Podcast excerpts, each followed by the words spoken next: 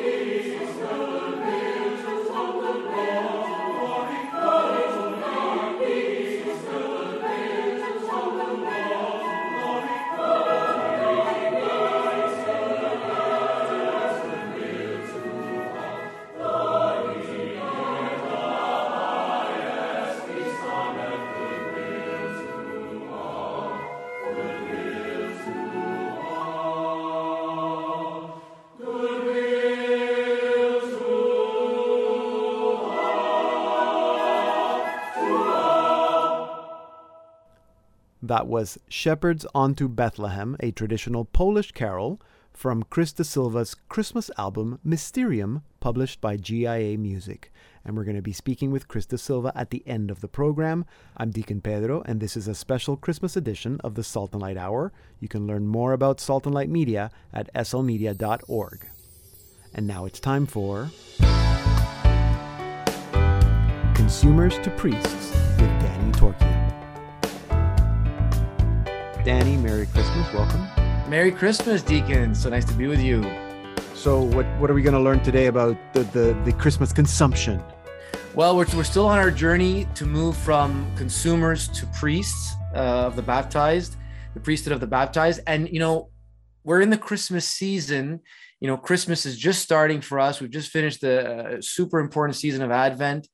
And I think it's important to, to, as we start the new year soon, to look at the difference between religious observances that relate to the sacred, to the core of our belief in everlasting life, Okay. and what are commercial observances. For example, there is a very important movement of Christmas as a commercial observance, which starts in Lowe's and Home Depot, uh, Yeah. you know, early in uh, October. And it's all about, uh, you know, these these uh, very secular uh, images which have a goal of consumption versus the the preparing a way for the Lord of Christmas and then entering into the the, the incarnation. So we got to make a choice here.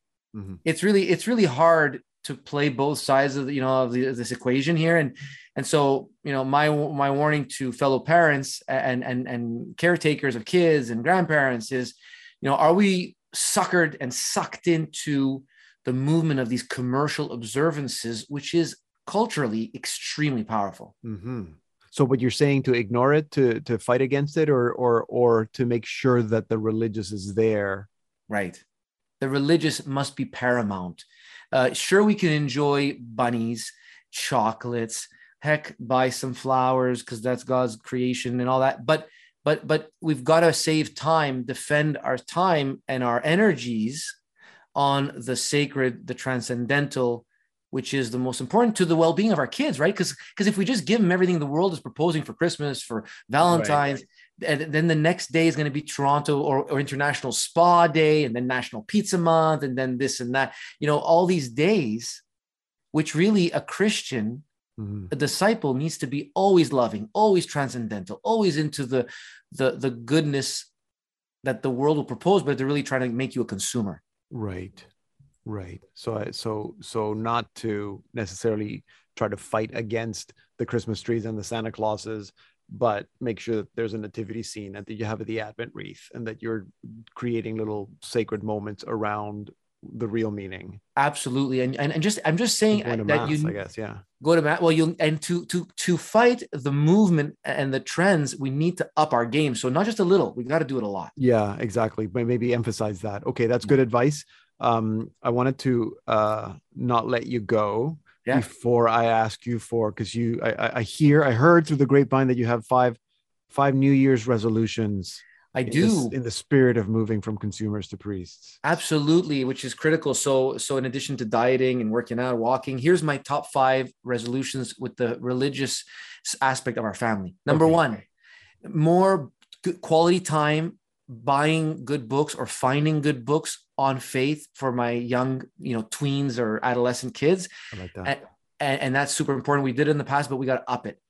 That's number one. Number two, more time in meditation as a stepping stone for adoration. So, so my my wife's not huge on candles and incense and dark and light and and and icons, but I am, and I notice my kids like it. Some of my kids love it. So we're gonna take five minutes, you know, every couple of days, and it's funny how I do it. They join me. wow. That's two, meditation. Three is more confession, going to the sacrament of confession. So, it, it, you know, I think as a family, we've been going once every three to four months. I'm being open here, Yep. letting you in into my laundry, uh, private life, Yeah. but I'm going to try to go once a month. Wow. And, and I, you have to know that I, I spent 17 years without going to confession, not Mhm. even once. So, so I, I need to stick to it. If I don't model it for my kids, no one else will. Number Absolutely.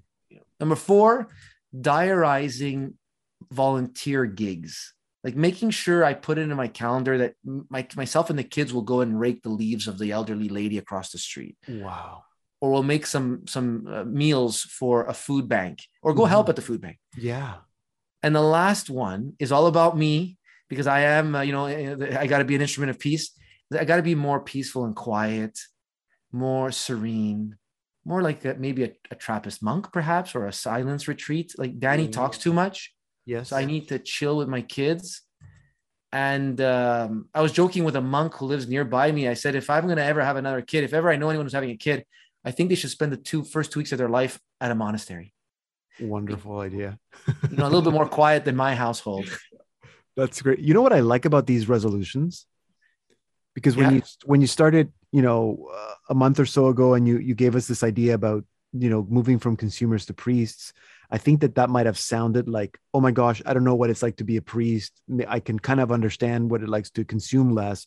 But with these resolutions, you've made it really tangible. Like we're not talking about anything that that probably people are already doing, right. finding more time for quiet, finding more time volunteering, going to the sacraments more, especially reconciliation. Um, yeah. you, you know, like maybe a lot of our listeners are doing those things already. They just haven't realized that that means that you're entering more to into the priesthood side and and and leaving the consumerism behind a little bit so so i hope that that kind of gives people a bit of a sigh of relief as they yes. and not be overwhelmed with this new consumers to priest uh, uh, campaign that Mr. Danny Torchia is bringing us on.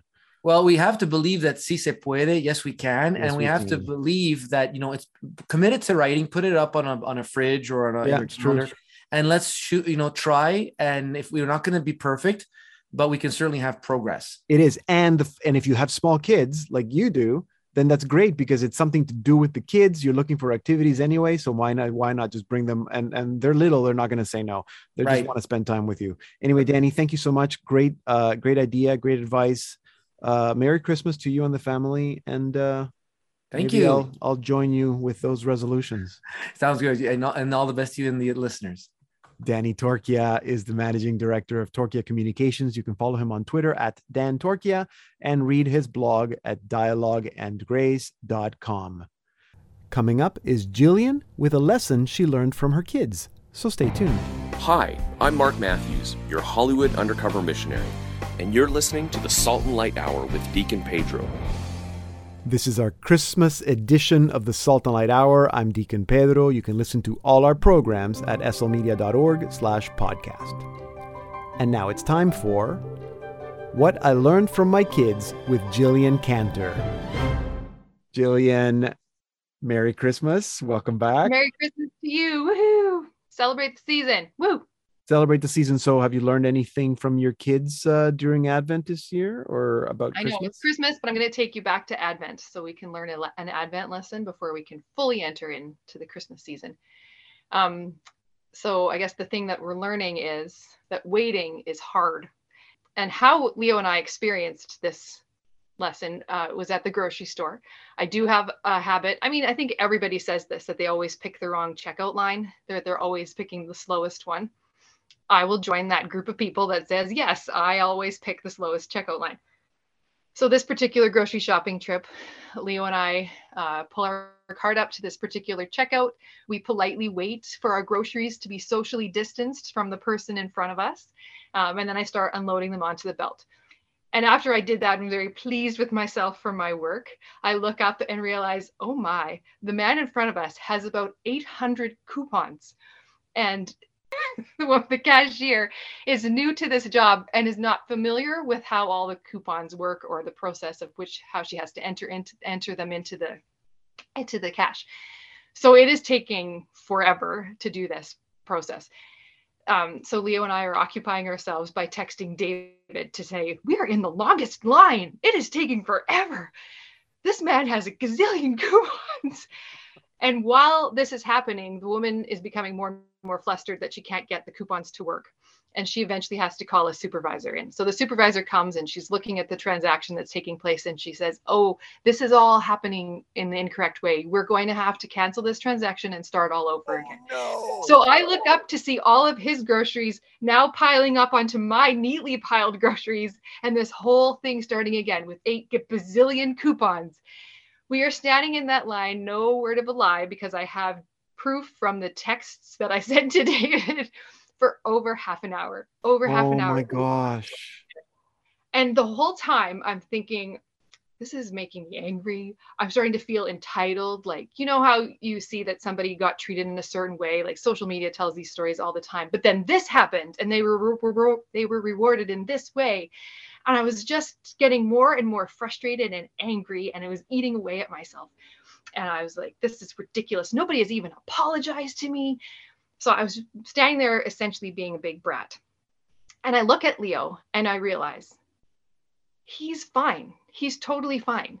I mean, he doesn't have the capacity to wish ill will on this person in front of us with the 800 coupons. He doesn't want to kick him in the knees.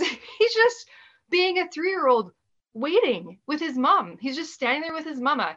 I mean, he might have laid down on the floor at one point, and I think he was licking some things at another point, but he wasn't whining. He wasn't throwing a fit that was all me. That was me experiencing that angst inside. And for what?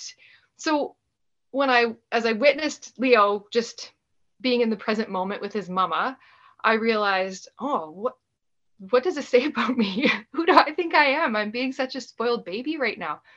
What does God want of me in this moment? When the waiting is hard, what does God want of me in this moment? And sometimes I think we have a, a more um, action motivated answer. This time, all I got was, I just want you to wait. That's all you need to do. That's all you can do. Just be there with your son and you're just waiting. Wow. Which is a frustrating answer, especially when you just want to go home. but it also enabled me to just let it go.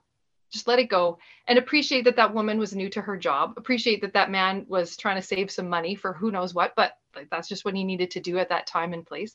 And maybe if it was a different person that was standing behind them they would have gotten angry. They would have been visibly and audibly impatient and hurt feelings or whatever but that leo and i could just stand there and wait and be patient. That's what god wanted of us in that moment. Now as it comes to in terms of advent i'm not particularly good at waiting or being in the moment. I'm very good at to do lists and keeping busy and making sure all the things are getting done, but I'm not particularly good at sitting, taking time to pray, reading my Bible, waiting, waiting on the Lord. I'm very good at being busy, but I'm not good at waiting. So that grocery store moment wasn't my entire Advent. I did improve, I think, a little bit, but it was really the start of my Advent. It was the start of my waiting. It was the start of me letting go of some of that busyness and just allowing myself, like Leo was, to be present. Um, him with his mama, me in the grocery store, but we, me with my papa, my father in heaven, as we wait um, for the joyful arrival of his son to come. So waiting is hard, but it's necessary. It is. It is, and that's the gift of Advent that we get to wait. And and if I can add something, and I know you you implied this, that the waiting allows us to stop focusing on ourselves and start thinking about those other people. So you start thinking yes, about that man sure. with the coupons and you start thinking about that young cashier. Um, and uh, that cannot be a bad thing when we start no, stop thinking about not. ourselves. Jillian, yeah. thank you so much. Thank you and Leo for that uh, beautiful Advent and Christmas. It's a Christmas lesson. Okay, we'll take it. Thank you so we'll much, Pedro. It. Merry Christmas to you and the whole family. Merry okay? Christmas, juniors. Jillian Cantor is the wife of David, the mother of Joseph Henry, Annie, Clara, Jane, and Leo. Coming up is Billy Chan with a question about something Catholics should be doing, so stay tuned. I'm Sister Marie Paul Curley of the Daughters of St. Paul, and you're listening to the Salt and Light Hour with Deacon Pedro. You're listening to the Salt and Light Hour 2021 Christmas special. I'm Deacon Pedro. You can email me, pedro at slmedia.org. And now it's time for Church for Dummies with Billy Chan. Billy, we've been, we've been missing your voice. I miss you. I miss everyone. You know, I miss uh, I miss your laugh, your your face. It's always good to see you. It is good to see you, and and uh, and part of what you want to ask has to do with seeing people, right? Exactly, exactly. The question is this: um, the you know everything seems like to be opened. You know, you, you know, I'm Slowly, uh, yeah. they slowly opening. Christmas gathering, people are thinking about that right now already. But the thing is this: uh, how about fellowship? You know, uh, for our Protestant uh, brothers and sisters, they they are really good at fellowship. They, you know, they are so uh, uh, uh, bond so good.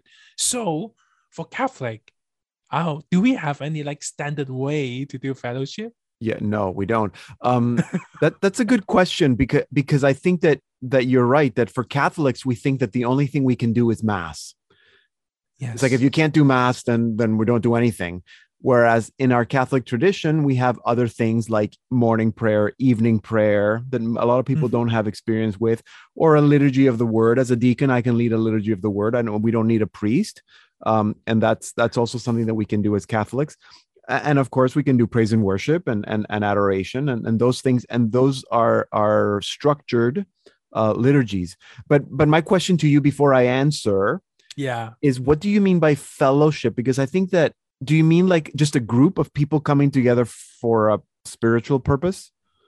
Yeah so a group of people coming together uh uh, i actually joined some of the, the you know in, in different christians uh, fellowship. They have all kind of uh, uh activities like uh, faith sharing bible studies okay Um, okay yes okay i uh, understand. uh, so song singing you know yeah i like understand but those are different. So as cath i mean there's no there's nothing that says that you can only do certain things or you can't do other things. Okay. Of course as catholics we can do bible study. Yeah if you have a group of people and they want to go deeper into scripture you can. Um, and there are lots of guides. If you ca- if you don't have someone that can lead it that that knows a lot of scripture you can uh, you can find lots of online uh, or or or study bibles or bible programs that help you uh, uh, do bible study. Um, uh, or That's you can do question Mhm. Oh, sorry, you That's can do. also- le- sorry, I was going to say, or you can do Lectio Divina, which is another way of doing uh, Bible study uh, with within the Catholic tradition. What were you going to There's say? also the question about you know uh, people who lead. Um, do we need to find somebody to to you See, know qualify to lead? I'm going to say that it's good to have some. It depends what the purpose of the group is. If it, I I think that if if if people want to, let's say you want to start a young adult group, Yes. And I think that whatever you do should involve prayer. So you should always open with prayer. If Uh-huh. people if people like singing or someone can play guitar, it's good to start with a song, do a little prayer. You don't need to be a scripture scholar or a theologian to to lead with prayer. Sometimes you can take turns and a, a different person can can do the opening prayer. Um, you could start with reading a little Bible verse and maybe we meditate on that. Um, and then maybe there's a topic. Today we're going to talk about theology of the body or we're going to talk about something. And maybe if you have someone that can prepare that topic that you can take turns as well. I i don't i think that if you can find someone who is uh prepared to lead um is good. But i don't want people to feel that they can't do anything if they can't find a priest or a Yeah. deacon or a you know a theologian or someone to, to lead them. Um but i think that the pastor if it's in the context of a parish talk to your pastor or your deacon to see maybe they don't have to be part of the group and be there every week or every month but they can maybe be a bit of a spiritual guide to at least guide you in terms of where you're going Um, so according to you, is it important to have a gathering like this? I th- I think uh, you're right. The idea of fellowship for Catholics is kind of not like our, of fellowship is you know you go downstairs to the basement for coffee after mass, um, Mm, right? Because we already had mass. Yeah.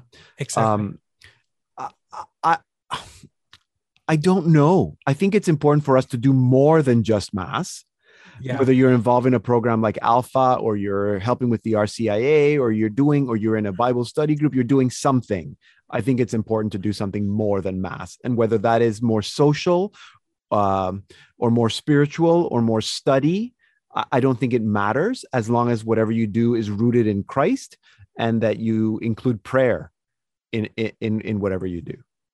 So do we need basically to let's say if I want to start a group, like a young adult group, uh, and do we actually need to uh, register in a parish or talk to somebody, tell them first, and then do it? Is there any process? Um, uh, I would, if you well, if you want to start any group in the parish, you have to tell your pastor. Yeah. Um, and I'm sure that your pastor will support whatever you want to do. Um, but you don't have to do it in your parish. You can just have a group of Mm. friends and get together. And you know, I have I have Mark Matthews that's on this show has a men's group and they just just a bunch of guys that get together once a month and they just talk about issues that concern men and and, and they do it in a prayerful way. So it, it really can be anything. That's amazing. That's amazing. So basically, we should do it, and we do not really need uh, somebody qualified. But you know, if we have one, that would be great. Is it? Absolutely, I think so. And uh, and if people have more questions, they can ask Billy to be their spiritual leader. Thank you. I hope we all can get uh, physically active very soon. Yes, me too. Thank you, Billy. Have a Merry Christmas. Have a Merry Christmas. Billy Chan, always asking good questions. You can follow him and ask him questions at bjoe Chan. Here now is a traditional Swedish carol, Jul Jul, written by Gustav Nordqvist, arranged by Chris De Silva from his album Mysterium.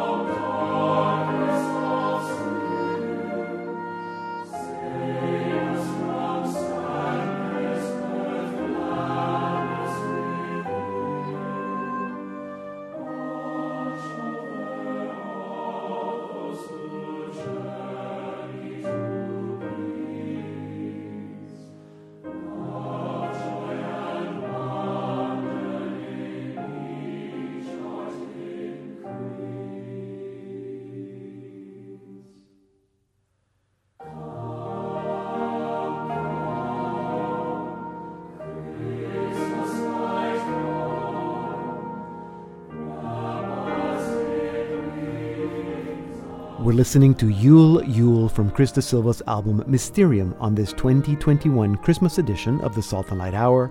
I'm Deacon Pedro.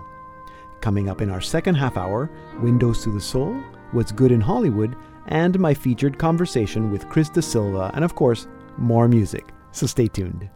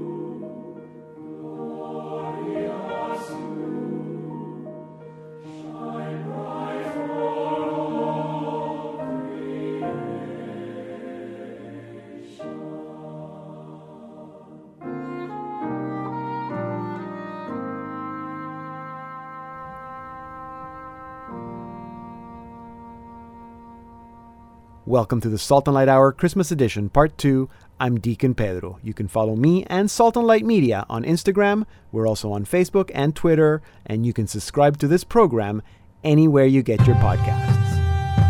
And now it's time for Windows to the Soul with Sister Marie Paul Curley. Sister, Merry Christmas.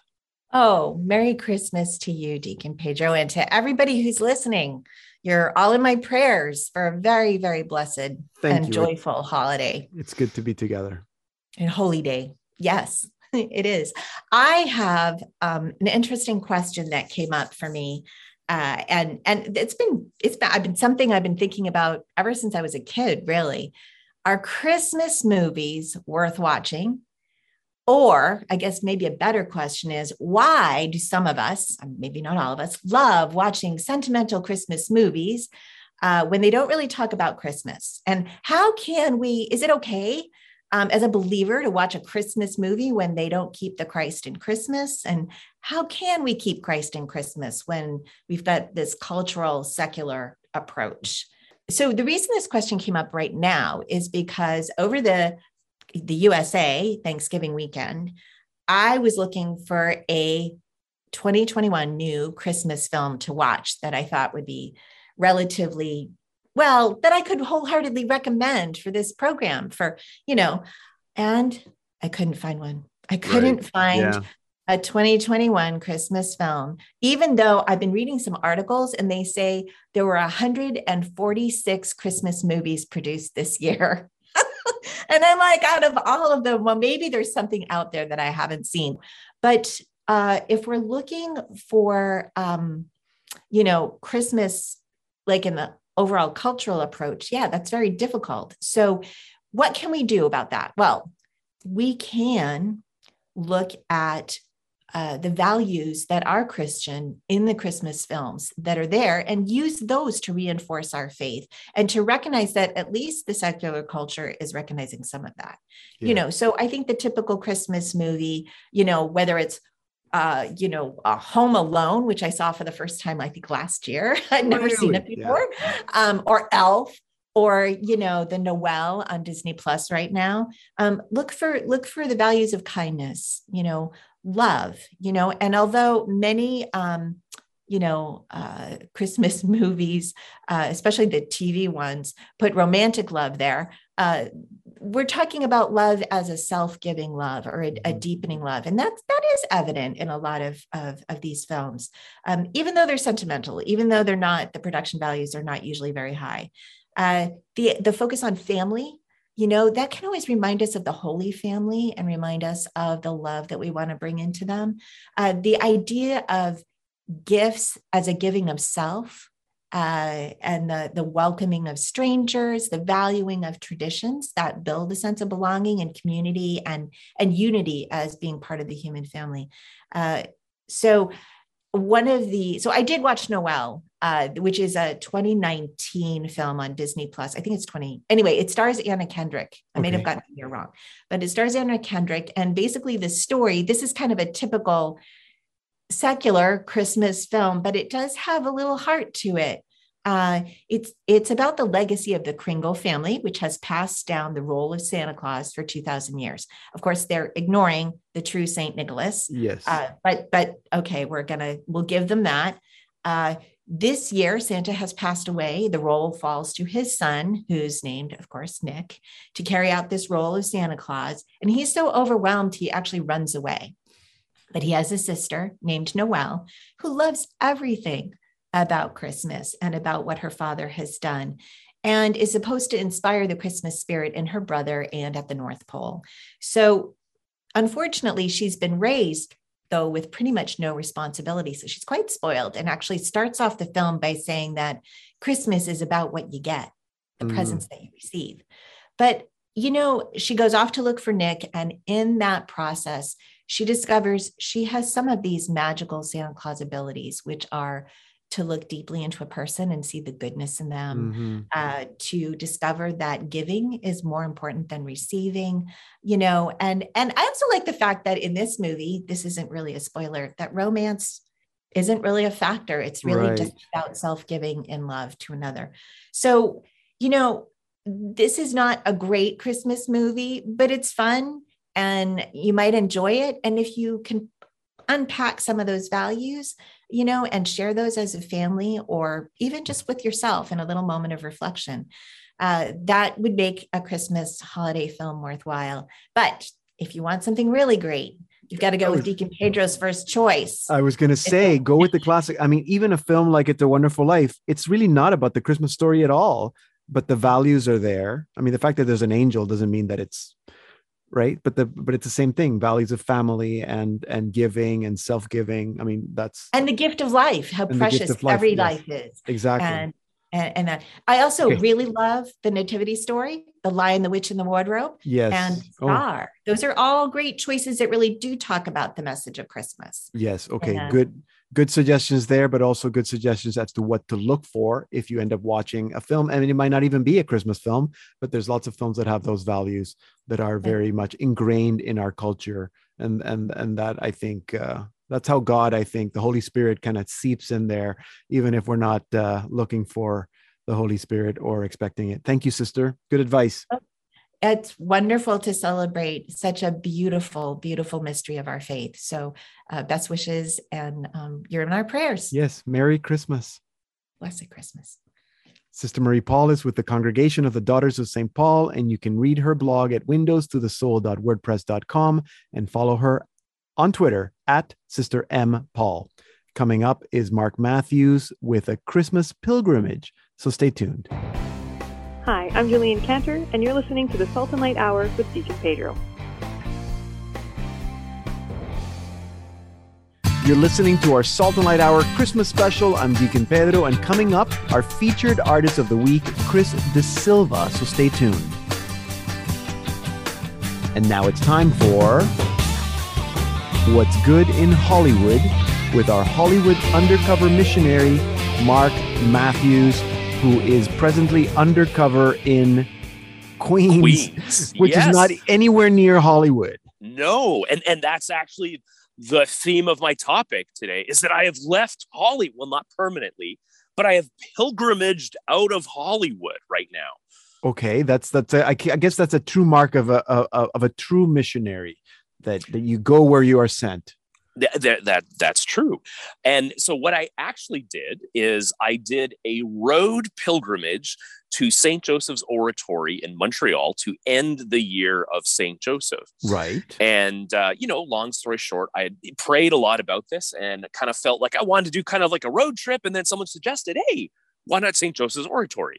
And that idea really stuck with me. And I said, well, hey, why not turn it into kind of like a pilgrimage?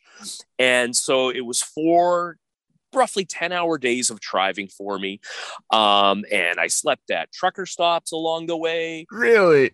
In yeah, the car at trucker in, stop. In, in, the car, I've got an SUV. You know, lots of people, you know, are pull over there, everything. So I'm, I'm okay. I didn't yeah. get mugged or anything like that. No, that's good. No, know? actually, truck stops are pretty safe. Actually, probably. Yeah, yeah, they are. Um, I have friends at Madonna House, Missouri, who hosted yeah. me as well there along the way. Um, I even did like a carpentry project while I was there, so that was kind of like very much in line with the Saint Joseph kind of theme of of my my journey. Um, and then it was it, honestly, it was kind of a really beautiful thing to be able to get to the oratory after this big long journey and just mm-hmm. spend some time in prayer there. And and it's it, to me, it felt like a bit of a real contrast between like well sleeping in my car versus this big glorious shrine that feels like it's you know, built for giants 10 times our size. Kind of yeah. it's the world's largest shrine to to St. Joseph's Oratory. So yeah. And and so I was kind of asking, I'm like, okay, well, what, you know, what makes a pilgrimage a pilgrimage? You know, what what can I tell her? How can I encourage our listeners today? Hey, should you do your own, should you do the exact same pilgrimage as me? I want I want all my listeners sleeping in their car at trucker stops. Well, yeah. Asceticism, uh, yeah. yes. It, it, well, and, and that that is kind of one of so that's one of the things that I took away. One is, you know, Christ is get uncomfortable a little bit. You know, Christ never said, you know, make yourself comfortable while on earth. And and I kind of think that what, when we make ourselves too comfortable, we tend to think we can rely on ourselves too much. So so I do think there is something to that actually a little bit of yeah. not necessarily not necessarily you know being in comfort all the time. So Um, eh, you Yeah. know, the next thing is that it's it's not tourism. Uh, the goal is very different. Is that you you do a pilgrimage to get closer to God, Right. and that might manifest itself as physical travel, um, but the goal is greater closeness to God Mhm. and and and you know at being physical beings we kind of need those outward signs sometimes and that's kind of like a very sacramental very catholic kind of thing yeah. so so so offer it up to god. I think that's i think far and away that's probably the most important thing besides sleeping at trucker stops and, and getting uncomfortable. Yeah. uh, and, and next you know offer offer your travel to god you know pray every day um, and and just say hey god what do you want me to know today? Give yourself some some quiet and and some time um, the journey is going to be a very important part of your pilgrimage it's not you know it sounds cliche it's not about the destination it's Yeah, about the yeah. journey Yeah. Yeah. um, and what I thought was really interesting for me is that when I got to St. Joseph's Oratory, it it felt like heaven almost. It's just this sort of beyond the reality kind of experience. And I thought, oh, I'm like, oh, that's kind of like the, my four days of travel were sort of symbolic of my time here on earth, you know. Yeah. And wow. you know, yeah. So you know, God God has something to you know teach us, and, and at least for me, it reinforced how short my life is going to be Uh-huh. so just just to just to remember that um another thing i did is I, I sort of i quote unquote brought others with me Mhm. and what i did is i asked people i said hey do you have any intentions for me that i can offer up at st joseph's oratory right. to saint brother andre Bessette. um i don't know if it's like saint andre Bessette or saint brother andre yeah, I think I think all of the above. Yes. all of the above I, I still haven't worked that out Saint Andre. um, yes. yeah saint andre. But i thought that's that's kind of a great thing to do is involve others in your in in your pilgrimage. So you know get the community involved. Right. um and and probably the most importantly thing is customize it to your life situation. You know not everyone can jump in your car drive across the country sleep at trucker stops. Um everyone's situation is going to Yeah. be different. So find a way to make it work for you. Maybe it's just a day trip or something like that you know? Maybe it's a hike you know? Maybe it's actually a flight Yeah. somewhere or something Yeah. like that. So so pray. But yeah the key thing is is is offer it up to god. So and and and so yeah and- and the christmas connection here is that you know saint joseph himself made a very important pilgrimage he took Mm, others with him Yeah. he definitely made himself uncomfortable Yeah. and he arguably got closer to god than almost any other anyone else in history did so apart from mary so true. um you know and and i doubt that he really had the full vision or understanding of what he was doing when he was on that pilgrimage but he just basically took the first step and let god lead him so Yes. so we can use that as a model too for our pilgrimages so Absolutely. Wow. That's that's phenomenal. I love that. And I love it's true that the idea that I mean we're all pilgrims on this earth and Yeah. you don't need to go off somewhere far away to go on a pilgrimage. It doesn't even have to be a pilgrimage to a religious site as you said. You Yeah. can go for a hike as long as you do those. I love that. I, you should write that down as a blog post so that we can Mm, get those those those uh five components to the pilgrimage. yeah great Good. idea And and you're in mid pilgrimage right now, so I guess it's going to continue, right? it's true yeah i guess i'm pilgrimaging back home so i'm doing a lot of visiting along the way and yeah here i am in new york city so visiting friends so which it's Amen. been a real blessing so Well, continue having a blessed pilgrimage through the Advent season and towards Bethlehem, my friend. thank you yes may Merry we all Christmas. be blessed and grow draw closer to god physically and spiritually Merry Christmas. god bless Mark Matthews with What's Good in Hollywood and other places. You can follow him at HU Missionary. Hi, I'm Danny Torchia from Media Ministry Minutes, and you're listening to the Salt and Light Hour with Deacon Pedro. I'm Deacon Pedro. This is our 2021 Christmas edition of the Salt and Light Hour. Chris De Silva is a composer and arranger with GIA Publications. Chris has ministered as music and liturgy director at several faith communities in the Archdiocese of Los Angeles and currently serves on the campus ministry team at Loyola Marymount University as Associate Director of Music. We've been listening to music from his Christmas album Mysterium, and so I am so happy to welcome Chris De Silva to the Salt and Light Hour. Chris De Silva, welcome to the Salt and Light Hour. It's good to meet you. Good to meet you too, Deacon. It's it's, it, it's not very often that we get to play uh, either choral music um, or instrumental music. We're not playing some of your instrumental music uh, today, but I know that, that that's also part of what you do. Um, but before we talk about the music, I wanted to go a little back. So you grew up in Singapore. Yeah, I did. Grew up in Singapore. Um, moved here about 30 years ago. Um, and here is Los Angeles. Uh, right? Here, here is in Los Angeles, California. I've been been in Los Angeles um, for about 30 years now um, in pursuit of music education more than anything, um, composition and right. film scoring. So Los oh Angeles. wow, film scoring. Yeah. So okay, we should talk about that. Um, yeah. So so and how old were you when you came to California? Mid twenties. Oh, so you were already an adult. So you really grew up in Singapore. Was it? Uh, you grew up Catholic in Singapore? I did. I did. I grew up Catholic, um, Portuguese Eurasian family. yeah, Silva. yeah, I know De Silva is not a very, uh, uh, yeah, yeah, interesting. So, is it for people that maybe have no idea about Singapore? Is there a large community, a large Catholic community in Singapore? It's actually a small Catholic community. Is it? Yeah. So, uh, eh, but but uh, but we do have about I would say um, almost uh, twenty churches there now. Okay. Um, yeah, and so I grew up in the parish of the Holy Family. Okay. And um, was involved in youth group and youth activity there. Okay. Um, and then when I came here, I decided to get involved in uh, in some form of liturgical music here. Right. Yeah. Okay. Okay. So I want to ask you about that. So yeah. obviously, obviously, you were interested in music, uh, did, uh, pursuing music as a as a career. Mm-hmm. Um, where did the sort of lit, the, the liturgical part of it start? Were you involved in choir growing up as well? And I was briefly. Um, we had a youth group that that turned into had a youth choir as well. Yeah, um, we'd sing at the uh, the vigil mass, and then when I came here, I was actually involved mostly in study, and then just pretty, pretty much attended mass, uh, not being involved. But when when a friend of mine, a colleague who had actually gone home, uh, was deciding to go back to Germany, uh, decided to uh, uh, who was also accompanying a choir. Um, that's how I got involved. He said, "Hey, would you like to step in and take take charge of that?" And so I did that and basically, uh, you know, uh, got involved in liturgical music that way. Uh, played for the uh, World Youth Day way back when in the '90s. Oh my gosh, and, in 1993.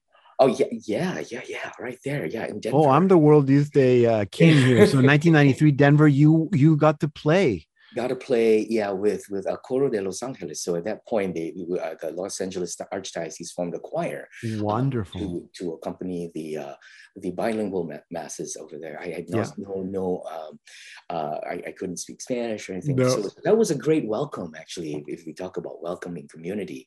Um, Wonderful. and, and uh, I, you know, accompanied the uh, the choir, and that's how I got involved in liturgical music, and then and that with my study of, of composition and, and and film. Okay, so you were you were specific when you were studying music. You were specifically studying comp- music composition. Yeah, so you were already composing.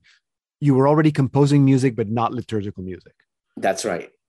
That's correct. Yeah, and uh, and and and you know, learning to to write um, uh, these these scores, film scores, and um, um, you know how how music can can affect emotion and yeah and, yeah with what you know, that, yeah. can I can I ask you about that because I I remember seeing somewhere mm-hmm. that liturgical music it, it, mm-hmm. provides a score for the mass. Do you see any parallels between writing a film score and writing, let's say, a mass setting?